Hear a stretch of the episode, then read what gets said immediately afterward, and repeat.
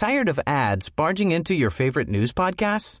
Good news. Ad-free listening is available on Amazon Music for all the music plus top podcasts included with your Prime membership. Stay up to date on everything newsworthy by downloading the Amazon Music app for free or go to amazon.com slash news ad free. That's amazon.com slash news ad free to catch up on the latest episodes without the ads.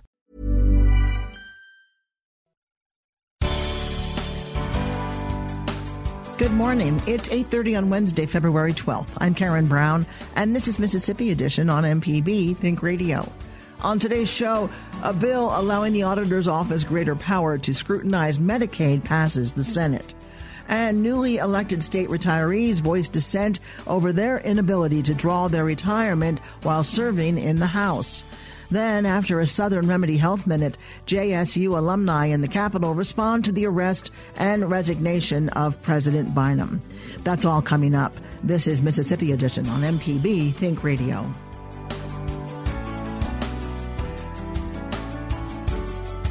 Mississippi lawmakers debated more than an hour over a bill that would allow the state auditor to examine the tax returns of people who receive federal benefits. Senate Bill 2257 allows the state auditor to examine the tax returns of Mississippians who receive federal benefits such as Medicaid, TANF, or food stamps. Chair of the Finance Committee, Republican Senator Josh Harkins of Flowood, authored the measure. He was met with questions and dissent on the Senate floor, including from Jackson Democrat David Blount. They rejected 98% of people who applied, and we're going to audit the 2%? I mean, that just doesn't make any sense to me. Why don't we audit the 98% to see if they were improperly denied benefits by, by an agency that we're, is- We're not auditing the 2%, and, and the uh, over 700,000 people in Mississippi are on Medicaid, almost, you know, close to a third of our population. Um, No, I'm talking about TANF now. I'm not talking well, about Medicaid. This doesn't, this doesn't address TANF. This Uh, addresses. well, it addresses programs administered under the U.S. Department of Health and Human Services, and the U.S. Department of Health and Human Services administers TANF. Correct, but the program specifically that this is this bill is needed for is for a Medicaid audit. I'm not aware of any audit of TANF that the. Well, I'm just reading what the bill asking. says. I'm just reading what it says on line 117 and 118, and it says auditing benefits administered under the United States Department of Health and Human Services. And that includes TANF.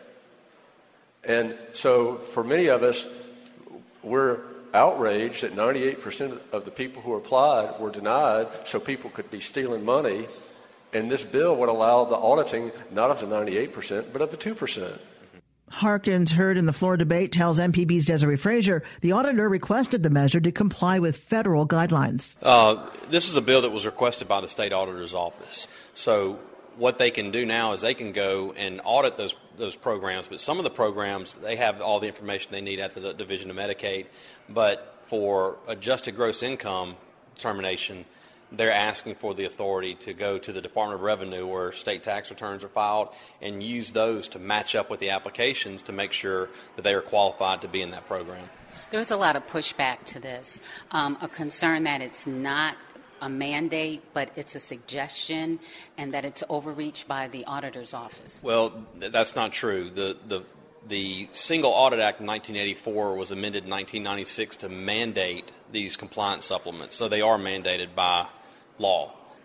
The art, another argument was that uh, recipients on Medicaid and in these individual programs receive uh, smaller amounts of money, whereas the state should concentrate on going after contractors and vendors who are abusing the system, using the Department of Human Services as an example. Yes. There, there is fraud uh, apparently on every level, and I'm all for rooting out all of it, whether it's on the provider side, whether it's at the agency, or whether it's on the recipient. Um, there's still tax dollars. I would argue and say that you know we should root out uh, any waste or abuse wherever it, it resides, whether it's with the recipients, whether it's with the providers, or whether it's mismanagement within the agency. Do you see a push, maybe not by the federal government, but by the state, to have contractors and vendors really scrutinized more?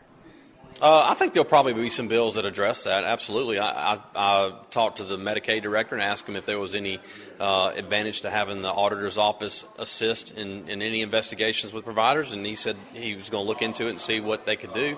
And so I'm all about anything that will help the Division of Medicaid or any agency in the state uh, manage their resources better. It's an audit of the program. It's not auditing tax returns. It's not auditing individuals. They're not going to be visiting, uh, they're not going to be dealing with individual recipients.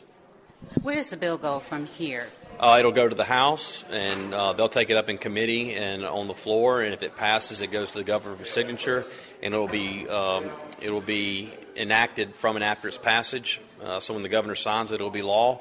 And then the the auditor has to have this report filed by March 31st. All the federal audits that are required uh, are due nine months after the fiscal year ends. So our fiscal year ends June 30th. Nine months later is March 31st. Republican Josh Harkins is chair of the Senate Finance Committee. Democrat Senator John Horn of Jackson believes the bill places undue scrutiny on the poor. Here he is with our Desare Frazier. Well, first of all, I think the timing of the legislation was absolutely horrible.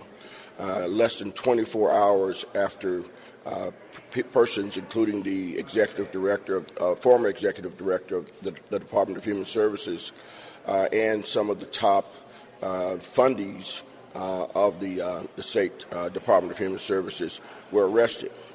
We're seeing a bill come before us that would allow the auditor to go after poor people to be able to audit the very, very poor. And research has already shown us that at the Department of Human Services, and at the uh, uh, Division of Medicaid, uh, the um, recipients of the support are not the problem. They're not the ones who are cheating. They're not the ones who are stealing and embezzling.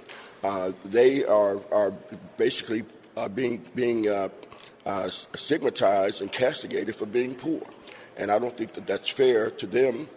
I think it's misguided as well because we're going to spend all these resources and all of this effort to go after a problem that doesn't exist. This is a measure that the executive branch at the federal level is putting forth. It's, it's again uh, consistent with the Trump administration's attack on the poor. This bill is likely to pass along party lines. What, what do you say about that?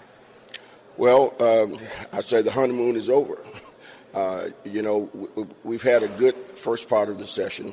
Uh, there's been a lot of camaraderie and, and talk of, of uh, working together on a lot of, of common issues. I don't see this as, as an opportunity where we're going to work together because philosophically, uh, many of us are opposed to this action. We don't hear about any kind, kind of um, uh, uh, mis- misdoings from the recipients of these benefits. It's always about the contractors, it's about the providers, uh, and sometimes it's about our state personnel. Senator John Horn is a Democrat from Jackson. Coming up, newly elected state retirees voice dissent over their inability to draw their retirement while serving in the House. This is Mississippi Edition on MPB Think Radio. Contractor ever tell you the price of something and it sounds so high you think, eh, maybe I'll try it myself. Some jobs just aren't that difficult, and yes, you can do it. If you want to find out how to do those things, listen to Fix It 101, podcast everywhere. This is Mississippi Edition on MPB Think Radio. I'm Karen Brown. Four PERS retirees were elected to House seats in the 2019 election. One has since resigned, and the other three are faced with a choice they did not anticipate when they ran for office, despite an Attorney General opinion and a revision in PERS regulations that would allow legislators to serve while collecting retirement. House Speaker Phillip Gunn has blocked the path for those new lawmakers to serve and collect. He tells our Desare Frazier the reason is simple. Well, there's three reasons. One is it's the law. The second reason is it's the law. And the third reason is it's the law. And it's been the law for 70 years. There's a procedure for changing the law, which I've encouraged them to, to do. They filed a bill, and the committee soundly and roundly rejected it. It's been the law for 70 years. They are simply trying to circumvent the law. And that's the bottom line. They can be offer any other kind of excuse that they want, but the bottom line is they have yet to explain how they propose to get around the law. And that's, that's it. That's the bottom line. It's that simple. Would you be willing to change the law? They, there have been bills filed for the last four years. I counted about eight that have been filed to change the law, including three or four this year that the committee took up last week, and all of them have died. The legislature is not willing to change the law. The public policy behind this is solid, it's good, it's in the best public interest for this to be the case.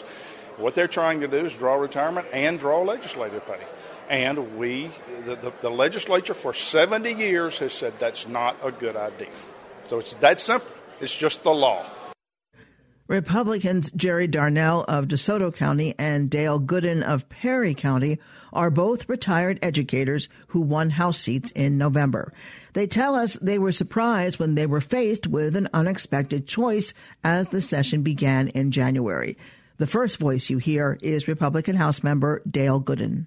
We we had been talking to the speaker since probably August about this issue. Well, I think it was either the first day or second day, second day of session, that we got called in to the speaker's office. The four of us, basically, we were told you can serve if you want, but you're going to have to forego your retirement. So, so, so you can either resign with your retirement or you can do without your retirement and and come serve. PERS accepted the Attorney General's opinion on this. PERS is not necessarily a law; it's more a policy. More more policy, yes, ma'am. Okay, what is the law that uh, Speaker Gunn is referring to? How long has it been on the books? There's a law out there that talks about that talks about where local elected officials can serve. They can continue to collect their retirement and collect 25% of what their high four was during their uh, stint that, that they were employed. Okay? And basically, the law only has to be changed to add and legislators. In the law, it's also considered a full time job, which I that's what, what the law. The, the legislator is is considered a full time job. That's what the law says. We can't be considered part time, and we're required by law to take all of our all of our money. And, and so, what's about to happen is we're our our retirement benefits are going to be terminated uh, as a, long as you're a legislator. As long as I'm a legislator. Then they'll pick up again. Then we'll if, pick if up you again. were to retire. And the thing that we also have to do is we have to pay this back. What we've received since January 7th as a legislator? As a legislator, we, we have to pay that back because we're considered full time and being paid full time. So that's several thousand dollars that, that we've got to give back. Jerry, would you have run for office had you known this was going to happen? I would not have run for office if, if I knew that I couldn't draw my retirement. Uh, that was one of the reasons why I actually ran because uh, to be able to to be able to um, um, draw your draw your retirement, but yet serve the people in my area there. All right. My next question has to be: What, what are you going to do, Jerry? Well, right now, um, currently, I'm going to I'm going to complete this session uh, for sure. Uh, I'm going to reevaluate it probably sometime around May, and uh, just to see where I am at that time. I, I do want to serve the full time though, but I'm just just just going to reevaluate so, it. So you're not going to receive your retirement. You'll get your legislative salary. Right, I'll get my legislative salary, and I'll will not get my retirement. I'll have to pay back the, of course, the last two months I have received from my retirement. What are you going to do, Dale? I'm definitely going to stay the term. I, I'm I'm going to stay now. If I left now, I think I would be doing my folks and and injustice because they wouldn't have anybody here. Perry County is a rural area, uh, and I'm basically the only guy there, Perry Greene in George County. And, and I, I just think it's it's not a good decision that was made. There's 110,000 PERS retirees, 110,000. So you're telling them as a class that they can't serve just because they're a PERS retiree?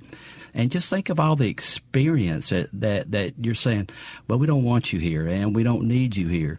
And both of you, as we've discussed, have a long background, both of you in education, mm-hmm. and yet neither of you was selected to serve on the education committee. Correct.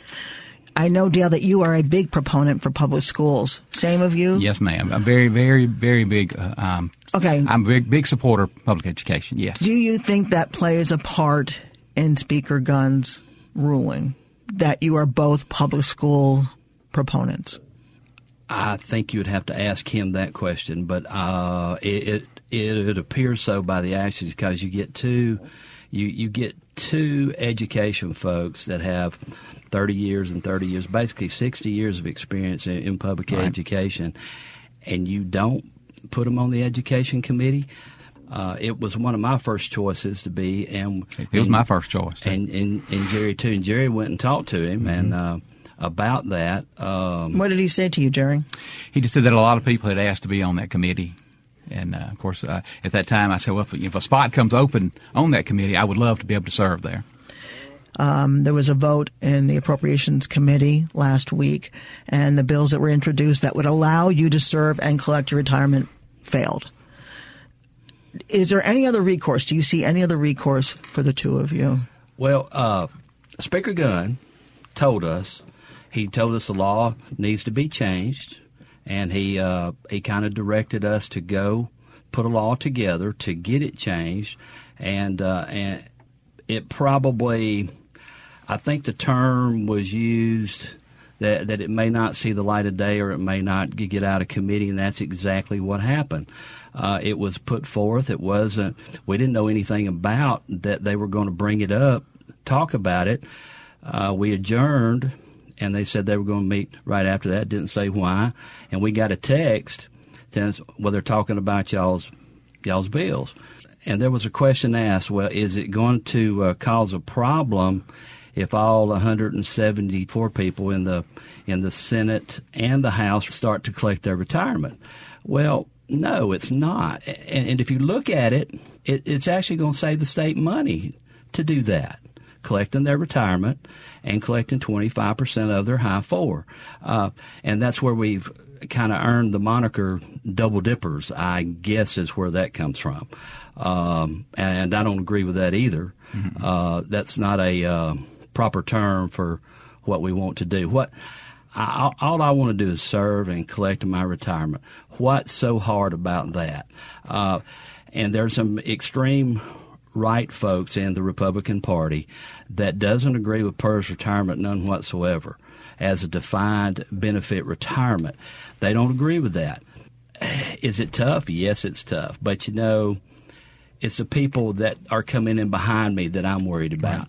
Dale Goodin represents District 105, Perry County, Greene County, George County. Jerry Darnell represents District 28. You're from DeSoto County, but what other counties are covered in that district? Um, I, I, just cover the south part of DeSoto County, okay. which, which is like the Hernando, Love, Lewisburg, Cockrum, Ingram Mills area. All right, very good. Well, I thank both you gentlemen for coming yes, in and, and laying this out for us. Thank you, Ms. Karen. Appreciate it. Thank you very much.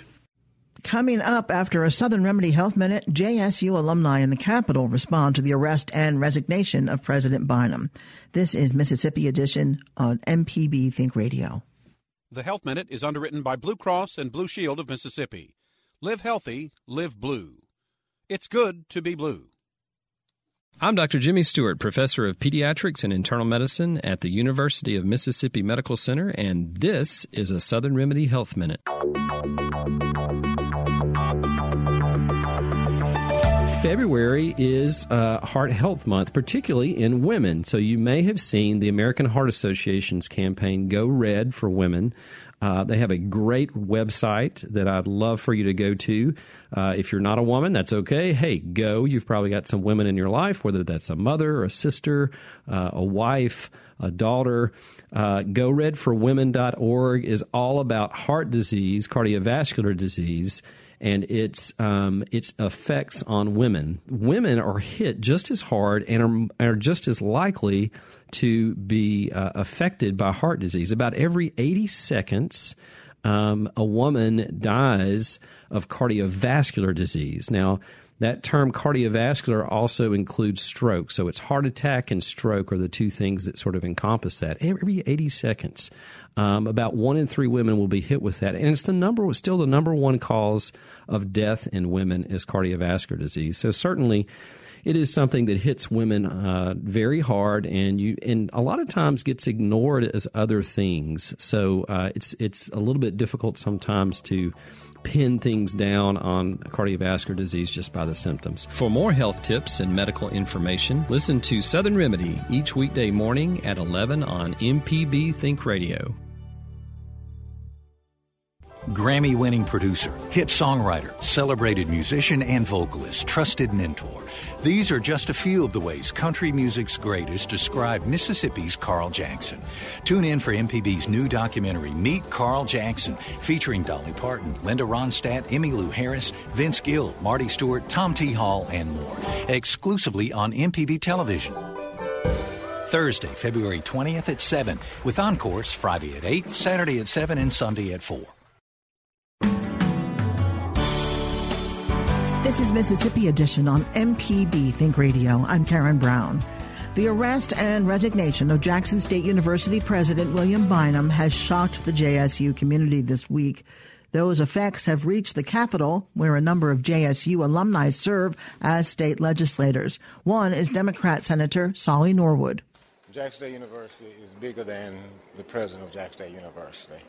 And we have to, now it's time for all of the the alumni to rally together for what is in the best interest of the university because we have to go forward and uh, we have to come through this stronger than we were before we got into this. You know, we've had uh, this is what the last few years. This is this will be our second president, and my thought then, when Dr. Bynum was chosen, that we needed to have taken our time to basically make uh, the wisest choice possible because we really don't need to keep going through president after president. Let's take our time, make sure we get the right fit for Jackson State.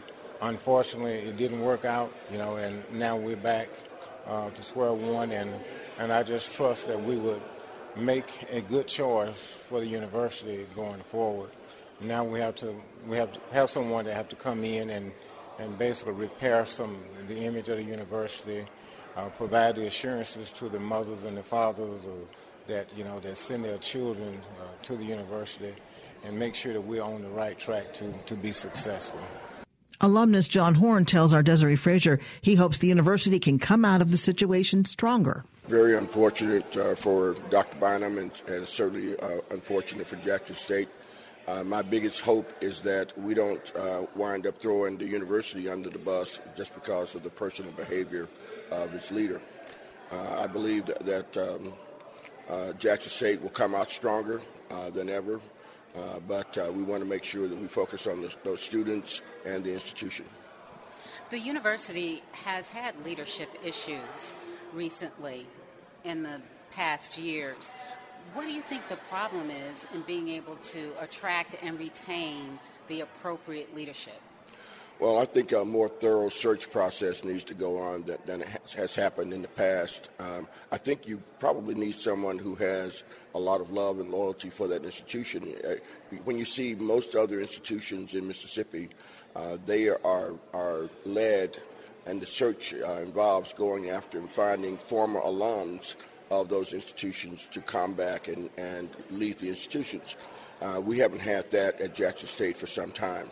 I, I would say probably since the, the days of John Peoples, which takes us back 25, 30 years. JSU alumnus John Horn. Stay tuned to MPB Think Radio for a full slate of Mississippi based programs all morning long. Coming up at 9 o'clock, it's Fix It 101. Then at 10, it's Everyday Tech. And at 11, stay tuned for Southern Remedy. Find past episodes of this and other Think Radio programs online by visiting mpbonline.org.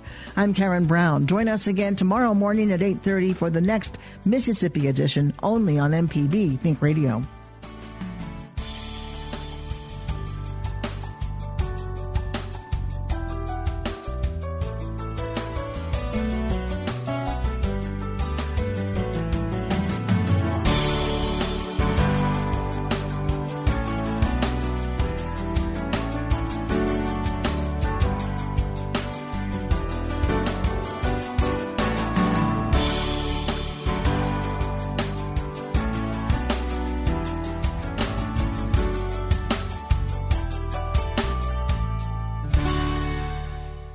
Support for MPB comes from Cooperative Energy. Local electric cooperatives work to improve communities by supporting programs ranging from education to economic development.